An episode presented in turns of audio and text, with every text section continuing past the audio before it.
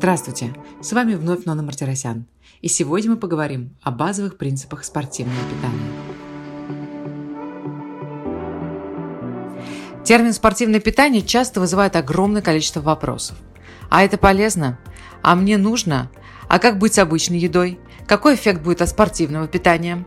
На эти и другие вопросы есть конкретные ответы. Давайте разбираться – Конечно, огромные разноцветные банки с непонятным содержимым, как правило, вызывают большие сомнения, особенно у тех, кто только начинает приобщаться к спорту. Все это следствие целого ряда причин, часть из которых мы затронем. Итак, нужно ли вам спортивное питание, как его использовать и какие задачи оно решает, давайте разбираться. Что такое спортивное питание? Большинство людей представляет все, что угодно, кроме его изначального смысла. На самом деле, sports nutrition – это в первую очередь базовые принципы питания организма человека во время занятий спортом, который применяется с целью повышения качества тренировочного процесса, его эффективности и лучшего восстановления. Чтобы понять, какой путь проделала наука о спортивном питании, задумайтесь на секунду о победителе бега на марафонской дистанции Олимпийских игр 1904 года Томасе Хиксе, который пересек финишную черту первым на грани галлюцинации – он был полностью истощен. Гонка проходила по холмистой трассе при температуре воздуха плюс 35 градусов. На дистанции он пил воду, ел яичные белки с стрихнином и запивал коньяком последние несколько километров дистанции. Сегодня же атлеты мирового уровня и люди, которые только начинают заниматься спортом, могут подобрать безопасный и оптимальный для себя набор продуктов, которые помогут достичь практически любых обоснованных спортивных целей. Каждый вид спорта имеет свои особенности. И в этой статье мы не будем останавливаться на различиях питания у тяжелоатлетов, например, или велосипедистов, а коснемся только основных принципов. Итак, еда или топливо? Зачем вообще нужно спортивное питание? А как же здоровая диета и обычные продукты питания, спросите вы? На сегодняшний момент существует огромное количество диет, принципов и схем питания. Да, мы сейчас говорим об обычной еде. Завтрак, обед, полдник и ужин – о ней можно говорить бесконечно, приводить доводы и оценивать эффективность, но всегда важно помнить о том, что все пищевые привычки и комбинации индивидуальны. Не существует одной диеты, которая точно подойдет каждому атлету, даже если его друг или партнер по команде ею доволен. Именно поэтому в профессиональных командах, вне зависимости от вида спорта, существует прозрачное разделение полномочий. Диетологией и приемами пищи занимается диетолог, и в его зону ответственности входит обычная еда, а спортивным питанием занимается врач команды, который оценивает физиологические процессы в организме спортсмена и влияние тренировок на эти процессы. Если все немного упростить и спроецировать на мир любительского спорта, от походов в спортклуб до подготовки к марафону, айронмену или любому другому серьезному старту, то все, что мы едим в течение дня для обеспечения нашей жизнедеятельности в формате нескольких приемов пищи, это обычная еда.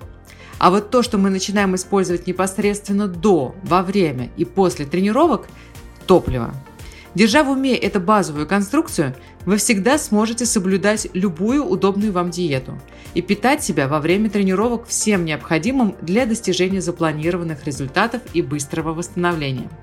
В чем заключаются задачи спортивного питания? Всего таких задач три – Вне зависимости от типа нагрузки, вида спорта и особенностей организма, во всех тренировочных процессах, в которые вовлечены мышечные волокна, организм спортсмена переживает несколько фаз – нагрузку, восстановление, адаптацию и повторную нагрузку. Так по кругу. На каждом из этапов тренировки, выходя за рамки своего привычного функционирования, организм подвергается значительному стрессу. Основной метазадачей спортивного питания является поддержка организма на каждой из тренировочных фаз.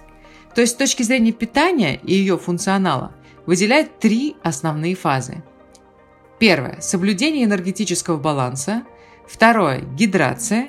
Третье – восстановление. Рассмотрим каждую из задач более детально и постараемся найти баланс между биохимией и реальной практической пользой. Энергетический баланс – Каждая тренировка требует определенного количества энергии. которую в зависимости от видов спорта можно с определенной точностью измерить. Например, во время высокоинтенсивной 15-минутной тренировки в фитнес-клубе спортсмен может сжечь от 250 до 350 калорий. В то время как на велосипедной гонке за 4-5 часов участник соревнования сжигает около 4,5 тысяч или 5,5 тысяч килокалорий. Процессе условно коротких тренировок продолжительностью до 1 часа организм использует энергию, которая хранится в нем самом. Источников энергии может быть несколько, от жиров до гликогена, запасы которого хранятся в мышцах и печени. Большинство тренировок, направленных на снижение веса, строится как раз на механизме утилизации резервов организма. В то же время более продолжительные нагрузки, то есть от полутора часов и более, уже способны истощить организм, и его необходимо подпитывать в процессе. Например, во время подготовки к триатлону или беговому старту, от полумарафона включительно, атлеты должны осознаннее подходить к питанию на дистанции – Восполнять потери энергии удобнее всего энергетическими гелями, батончиками и электролитами с углеводами.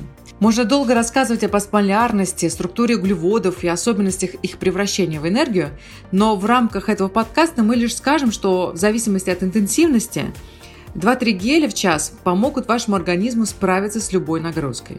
В описании гелей можно встретить следующее определение. Углеводные – то есть состоит из нескольких видов углеводов, обязательно запивать водой 100-200 мл. Углеводные изотонические. Можно не запивать, усваиваются без дополнительной жидкости. Электролитные. В них содержатся важные минералы и микроэлементы. Кофеиновые с содержанием кофеина. Иммунные для поддержания организма в условиях пониженного иммунитета. Про энергетический баланс нужно запомнить два простых правила. Если короткая тренировка, то дополнительная поддержка не нужна. А если тренировка длительная, то есть от 60 минут и больше, продумайте, пожалуйста, спортивное питание и восполнение затраченной энергии. Все зависит от интенсивности, цели тренировки и вида соревнования. Переходим к теме гидрации. Важность жидкости в нашем организме сложно недооценить. Без воды человек проживет сильно меньше, чем без еды. Тренировочные нагрузки оказывают огромное влияние на водно-солевой баланс. Исходя из интенсивности тренировки, организм спортсмена теряет в среднем от 500 до полутора, ты, полутора тысяч миллилитров жидкости. Вместе с жидкостью происходит потеря микроэлементов и солей, которые оказывают влияние на многие процессы в организме. В спортивном питании есть особый вид продуктов, которые закрывают вопросы гидрации. Это напитки с электролитами, то есть солями. А электролитные напитки также бывают разными. С углеводами для дополнительной энергии, которая подходит для продолжительных тренировок, и без углеводов. То есть только магний, калий, кальций и прочие микроэлементы. Обычно это растворимые таблетки, которые удобно брать на тренировке. Про гидрацию нужно запомнить три вещи. Первое. Важно следить за потерей жидкости и восполнять ее во время и сразу после тренировки. Среднее потребление напитка около 400-600 мл в час. Второе. Электролиты бывают с углеводами и без. Третье. Температура и влажность воздуха, одежда на тренировке и прочие внешние условия значительно влияют на динамику потери жидкости в теле спортсмена. Теперь поговорим о восстановлении.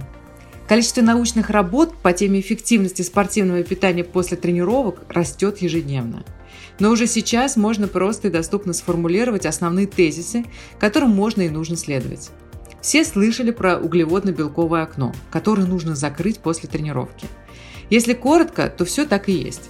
Конечно же, существуют десятки уточнений, например, что эффективность порции протеина в 20 и 40 граммов практически одинаковая. То есть нет смысла принимать больше. Но тот факт, что протеины и углеводы после тренировок нужно принимать, чтобы обеспечить строительным материалом поврежденные волокна и пополнить внутренние запасы гликогена, абсолютно подтвержден. В спортивном питании есть большая группа продуктов, которые лучше всего знакомы широкой публике и вызывают наименьшее количество вопросов, касающихся э, его, ее эффективности. Это протеины. Их огромное количество форм и видов – растительные, животные, в форме батончиков и порошков – Отдельным блоком в продуктах, посвященных восстановлению, стоят незаменимые аминокислоты БЦА. Они бывают в капсулах, порошковых и жидких формах. Или в составе универсальных э, восстановительных напитков – Recovery Shake. Именно эти напитки пользуются наибольшей популярностью у профессионалов и любителей, потому что в одной порции содержится необходимое количество протеина, углеводов и аминокислот, чтобы реактивировать процессы восстановления после тренировок. Про восстановление нужно запомнить четыре вещи. Первое. Рекомендуемая порция протеина после тренировки 20 граммов необходима всем для поддержания объемов мышечной массы. Иначе вы похудеете за счет потери мышц. Второе. Восстановление так же важно, как и сама тренировка, так как именно во время восстановления организм адаптируется к нагрузке. Третье. Важно выпить восстанавливающий напиток в первые 20-30 минут после окончания тренировки. И четвертое. Выбирайте продукт, подходящий по составу и вкусу. Говоря о базовых принципах спортивного питания, следует упомянуть и о специальных спортивных добавках. Хотя бы потому, что многие слышали об их существовании – они не относятся ни к одному из вышеперечисленных процессов напрямую, но способны оказать серьезный эффект на тренировочный процесс. Подробнее о креатине, бета-аланине, аминокислотах и других добавках поговорим чуть позже. Итак, давайте резюмировать. С чего начать спортивное питание? Сложно дать универсальный совет по выбору спортивного питания, но проще всего начать с простых шагов. Первое. Посмотрите на свой тренировочный план и его задачи. Второе. Определите интенсивность тренировок, их продолжительность и энергоемкость. Третье. Проанализируйте свое обычное питание и поймите, в каких моментах вашему организму требуется помощь в рамках тренировочного процесса. Четвертое.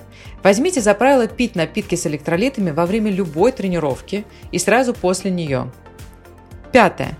Выбирайте известных проверенных производителей с мировой репутацией. Шестое. Посоветуйтесь с тренером. Мы непременно продолжим рассказывать вам о спортивном питании, потому что эта тема интересует очень многих. Кроме того, она довольно актуальна. Тренируйтесь и восстанавливайтесь осознанно.